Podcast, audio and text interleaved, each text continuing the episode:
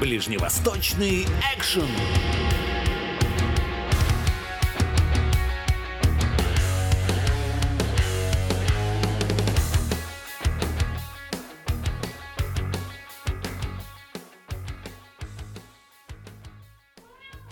Чудесное начало. Мяу.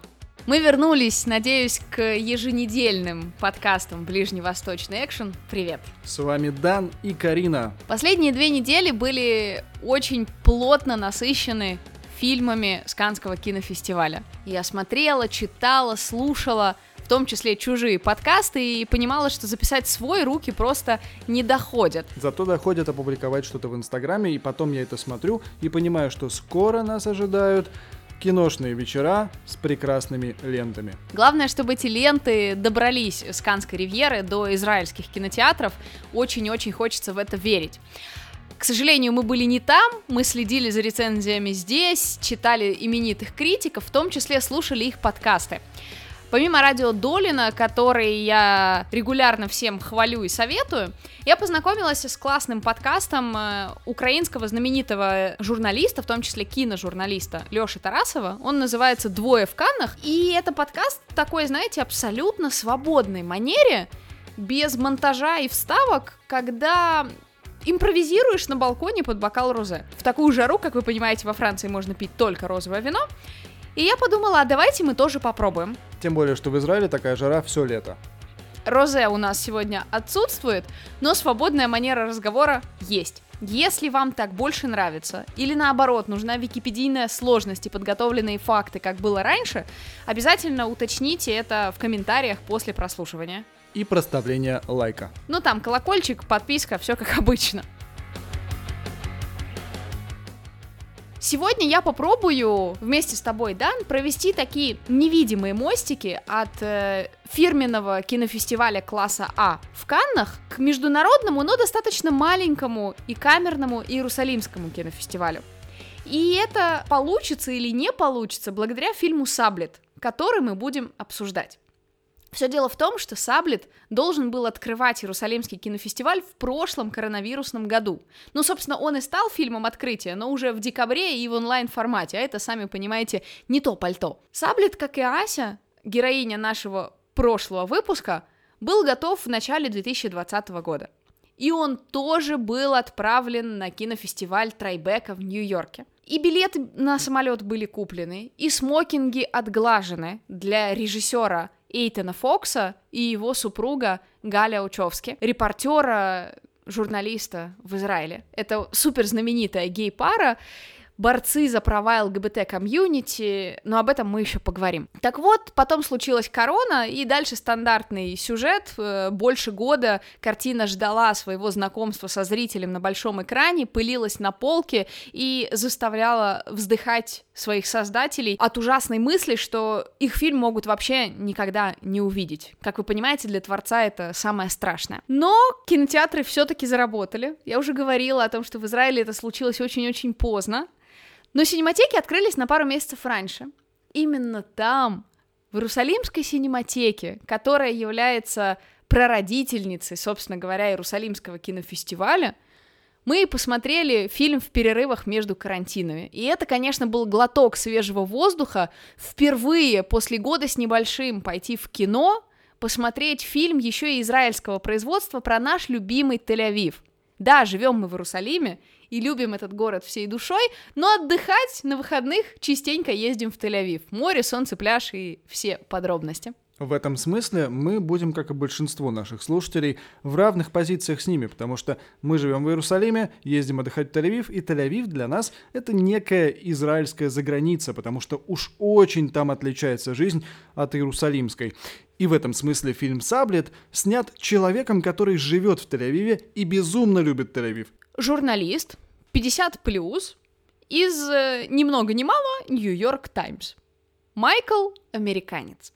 Он создает э, туристические гиды по нестандартным местам для путешествий. И вот он приезжает в Тель-Авив, любимый нами, в пятидневную короткую командировку.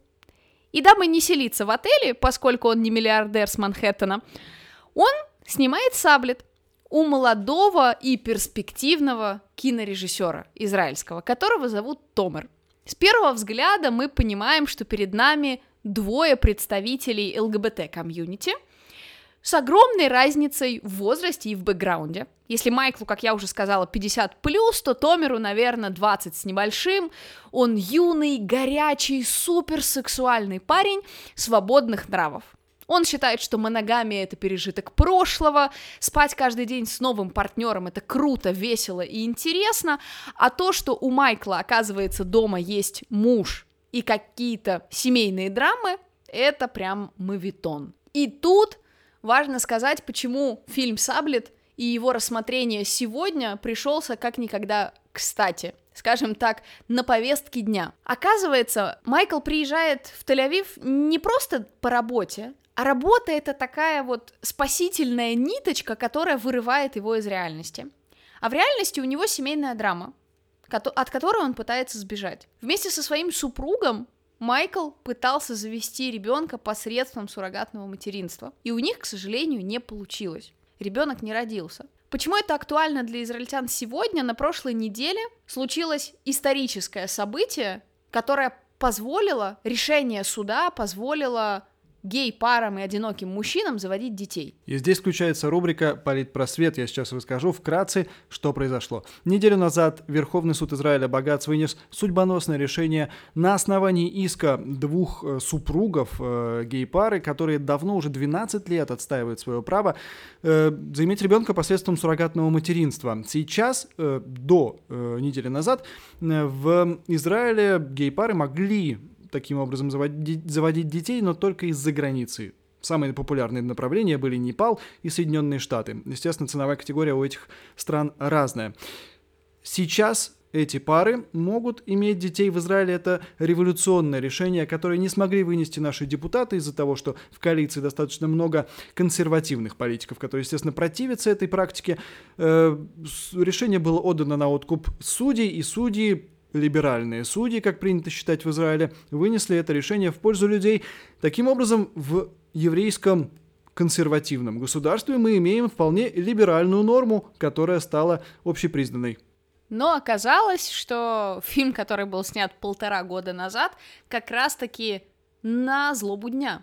Все дело в том, что режиссер фильма Эйтон Фокс и его супруг, репортер Галь Очевский, как раз-таки столкнулись с этой проблемой в свое время. Будучи 34 года в стабильном, счастливом, крепком браке, они так и не завели ребенка. И это является их личной семейной драмой, которая, собственно говоря, перетекла в экран, которая демонстрируется нам с вами, зрителям фильма «Саблет». Проблемы в гей-паре с заведением ребенка сталкиваются, связаны не только с денежной стороной вопроса суррогатного материнства, а и в том, что зачастую как говорит режиссер, один партнер готов, а второй нет. И если в гетеросексуальных парах может так получиться, то в гомосексуальных вряд ли. Это процесс, к которому ты идешь по обоюдной договоренности. И в результате различных несостыковок планов и взглядов на жизнь и травм гомофобии, которые были нанесены обоим мужчинам, и Итану Фоксу, и Галю Очевски, они так и не решились на этот шаг, о чем сейчас очень жалеют. Об этом мы смотрим в кино. Майкл, наверное, уже не хочет детей, в то время как его супруг готов пробовать еще и еще. Поэтому Майкл избегает. Именно поэтому он увлекается молодым и энергичным Томером и посредством этих взаимоотношений пытается вернуться к жизни. Сразу хочу оговориться, Саблет — это не история любви, это не история одного романа, это история, как сказали бы на американский манер, реап, реабилитации. Посредством витальных энергий города Тель-Авива и молодого соседа взрослый мужчина снова находит вкус жизни, как бы банально это ни звучало. И тут важно сказать, что квартира играет основополагающую роль. Молодой парень сдает свою квартиру, чтобы немножко подзаработать, но оказывается на улице, потому что идти ему особо было некуда, а так как он не очень организованный, он не продумал это заранее.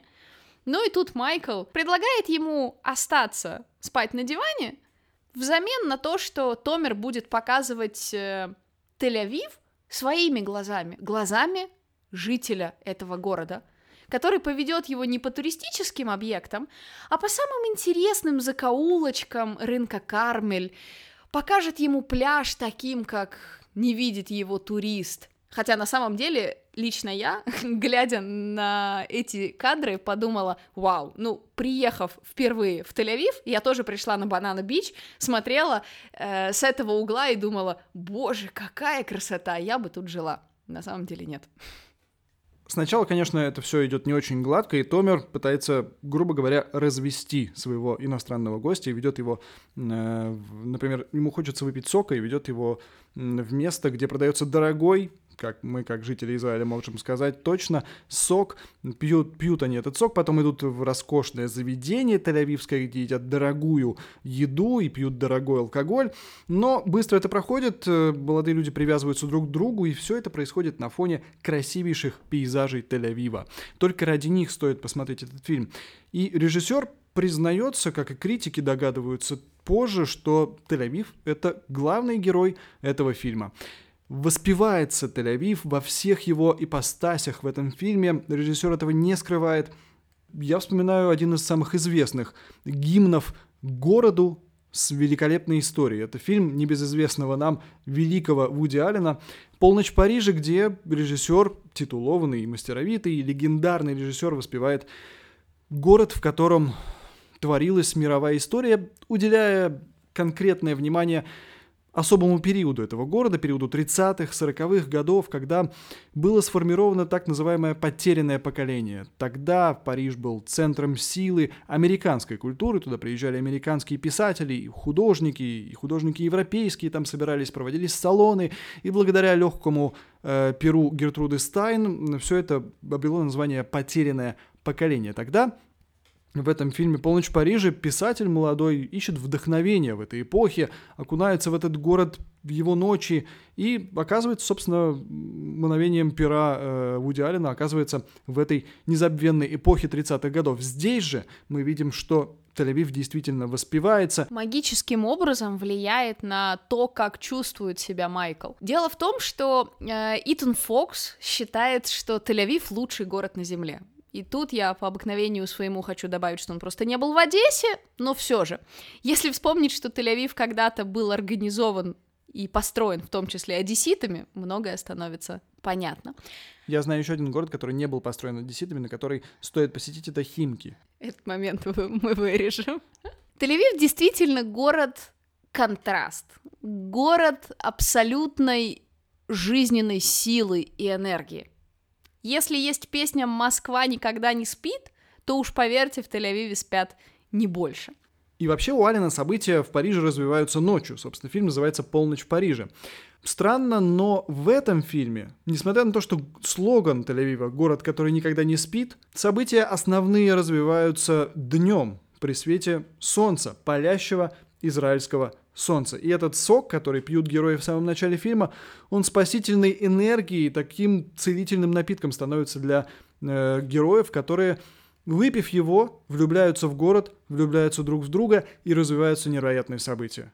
Кстати говоря, о э, целительной силе, Эйтон Фокс, режиссер фильма, называет фильм «Саблет» для себя таким вот терапевтическим эффектом, все то, что ему болело последние годы, а перерыв между картинами у автора достаточно большой, он излил тут на полотно и предоставил нам на рассмотрение, скажем так. Итан болезненно перенес тот факт, что они с мужем не завели ребенка, и к тому же он все борется с собственной гомофобией, которая вселялась ему с юношеских лет. Нужно дать немножечко предыстории. Эйтон Фокс вместе с э, родителями переехал в Иерусалим из Америки, где родился, и, соответственно, быть геем-подростком в Иерусалиме это крайне сложно. В тот момент он думал, что такие, как они, уж точно не женятся не заводят крепкие семьи и не рожают детей. Просто потому, что все общество навязывало мысль о том, что геи не такие. Тут, очевидно, становится, почему он переехал в Тель-Авив, самый свободный израильский город, который, вполне по праву можно назвать столицей ЛГБТ-движения, там самые яркие и насыщенные гей-парады, там месяц гордости действительно ощущается не только флагами, развешенными по городам, но и атмосферой. Эта атмосфера, невероятная и неповторимая, передается посредством цвета гаммы. Карина не даст соврать. Я, конечно, не специалист в кинематографе, но я даже, даже я прочувствовал эти потрясающие тона, которые давала Тель-Авивское солнце в отражении баухаусовских панельных домов. Эта тональность передавалась, светлая тональность передает такое легкое, ностальгическое, такое э, романтическое настроение, которое не покидает тебя ни на минуту, пока ты смотришь этот фильм. Тут прикольно отметить, что фильм хоть и был снят до коронавируса, но был подвержен основным тенденциям сокращения бюджетов последних лет. Дело в том, что в последнюю минуту главный спонсор картины из Америки, который обещал э, пожертвовать миллион на съемки, отказался. Грубо говоря, слился. И несмотря на это, кадров Тель-Авива очень много. Понятно, что снимать на пленэре недорого, но когда ты пытаешься сократить все, что можешь, Тель-Авив тут не сокращается совсем. Он показан и днем, и ночью, и в сумерках, и на закате, и со стороны пляжа, и со стороны района Невашанан, где просто дома, дома, дома, дома. Ведь мы понимаем, молодой израильский режиссер, который сдает квартиру, он не живет э, где-то в Невецедеке, самом дорогом районе, он живет в маленьком развивающемся районе, и квартирка у него маленькая и неубранная. Именно благодаря этой квартирке он находит мужчину, в которого влюбляется, который переворачивает его взгляд на самого себя. И тут важно отметить, как я уже сказала, Саблет это не история любви, Режиссер говорит, что Саблет это такой, знаете, воспитательный момент, чтобы показать водораздел, показать контраст между представителями ЛГБТ-комьюнити, которые в 80-е годы боролись против эпидемии СПИДа, и молодых людей, которые сегодня спят направо и налево, каждый день с новыми партнерами. Это разговор не отцов и детей, конечно, но это разговор разных поколений это контраст этих поколений. Это возможность убедить молодое поколение в том, что строить семьи это все еще в тренде. Быть э, надежным партнером это в тренде. В этом контексте хотелось, конечно, пошутить про деды воевали. Деды воевали за права и свободы во время эпидемии ВИЧ, а теперь они уже не воюют, уже все смирились, и только наклеечки от этого всего остались, и странички в учебниках истории и музеях ЛГБТ, и памятниках, памятниках ЛГБТ, которые стоят в Тель-Авиве и которые все посещают, действительно свободно гуляют. Теперь это парки, свободные зоны, где те же самые представители ЛГБТ просто сидят в своих ноутбуках, работают в своих стартапах и даже думать об этом не думают, просто живут своей свободной жизнью свободных людей. Это потрясающе. Собственным примером режиссер и герой фильма показывает, что гей-сообщество так же само может строить счастливые, крепкие семьи, как и гетеросексуальные пары с одной лишь разницей, что у них не всегда есть продолжение у этой пары, и, соответственно, динамика в отношениях будет совершенно другая. Конечно, ближе к финалу фильм скатывается немного в такую драматизацию событий, ведь рано или поздно короткие командировки и курортные романы имеют свойство заканчиваться. И тут Дан натолкнул меня на интересную мысль о героях эпохи романтизма, о том, что Майкл с самого начала этого приключения знал, что ему нужно будет возвращаться. И там дома его снова будет ждать стабильность, муж, все те проблемы, колонки в Нью-Йорк Таймс и сложности взрослой жизни. Но здесь, сегодня, сейчас Пока у тебя есть пять коротких дней с молодым парнем, ты можешь себе позволить немножко больше. Ты можешь больше пить, снять свою привычную пижаму, он же американский педант, понимаете? Ты можешь посмотреть на жизнь глазами этого молодого парня. И тут идет такое влияние поколений друг на друга. Не только взрослый дядя рассказывает молодому о том, что э, быть примерным семьянином это хорошо, но и молодой показывает взрослому мужчине, что жизнь — это когда ты занимаешься сексом не по расписанию, а когда тебе хочется. Когда ты можешь все бросить и в конце длинного дня пойти в бар, пропустить по стаканчику или посмотреть хоть и очень странную, но современную постановку в камерном театре. И я вот еще о чем подумал. Пример, конечно, будет довольно такой радикальный, резкий, но мне показалось очень интересным сейчас привести в пример упоминаемого Вуди Алленом в «Полночи в Париже» персонажа Эрнеста Хемингуэя. Эта история, тель-авивская история Саблета, очень по духу своему похожа на те же романы Хемингуэя. Одинокий лирический герой-романтик, смотрите, едет на край света, чтобы сбежать от тяжелой жизни, хоть и сытой, от тяжелой реальности – он романтик не потому, что ходит на свидание и думает о вечной такой нетленной любви. Он романтик по определению, романтический персонаж, байроновский Чайлд Гарольд. Его никто не понимает. Он одинок. Он ищет пристанище для своей неспокойной души. Он чувственный и чувствительный, ранимый, но не привязывается ни к кому и ни к чему. Только у Хемингуэя герой еще и на войну едет, потому что ему покоя не дает жизнь, она слишком сложна, слишком запутана и медлительна. И вот в этой своей медлительности она слишком монотонна. Он едет туда, где все максимально просто. Есть друг, есть враг, врага надо убить, иначе он убьет тебя. И в перерывах между боями у него появляются женщины, игры, алкоголь и все вот это вот, то, что с этим связано в романе, может быть даже фэм фаталь, может ее не быть, может быть их несколько – Герой может разочаровываться, расстраиваться, переживать эмоции, но главное это вот образ, который позже как раз-таки та самая э, Гертруда Стайн назовет потерянным поколением. Образ человека, представляющего потерянную страту людей, которые не могут найти себя в обществе. И вот настал 21 год 21 века. И мы видим, как изменилась конъюнктура, как говорится. Главный герой гей, журналист, но не военный корреспондент, который пишет о сводках убитых, раненых и победивших и проигравших, а travel-обозреватель, который рассказывает людям, где и как отдохнуть, классно отдохнуть. Вместе с этим он тоже ищет приключений. Он делает гид не по туристическим маршрутам, а по маршрутам, где можно совершить некий дауншифтинг, по диким местам, ну не совсем диким.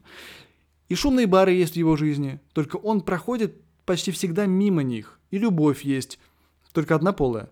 Но даже намек на легкий секс, и он появляется, когда герои через Тиндер вызывают партнера. Да, там такой момент э, был, и довольно откровенный, и довольно эротичный, но это все не то. Здесь мог бы подойти мем про грустного Гагарина, который спрашивает, ну как у вас там в 2021 году, потомки?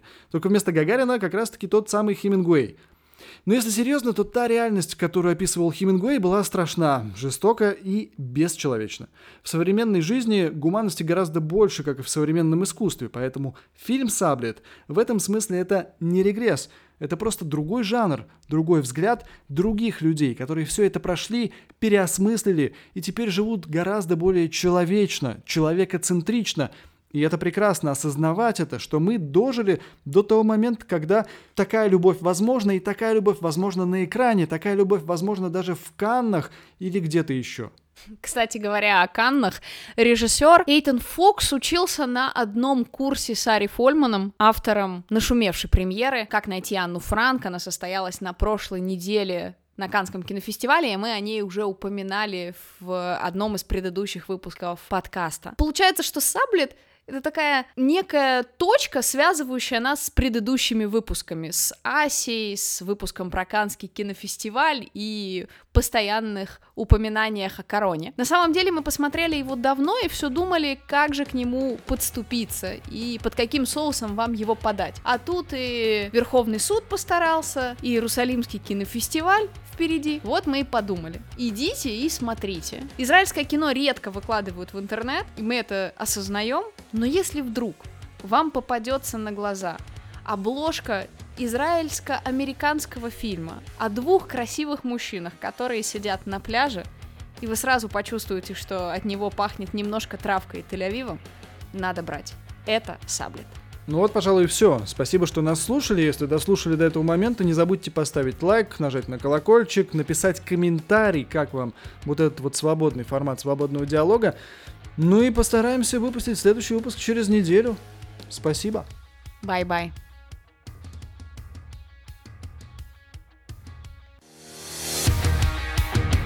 Ближневосточный экшен.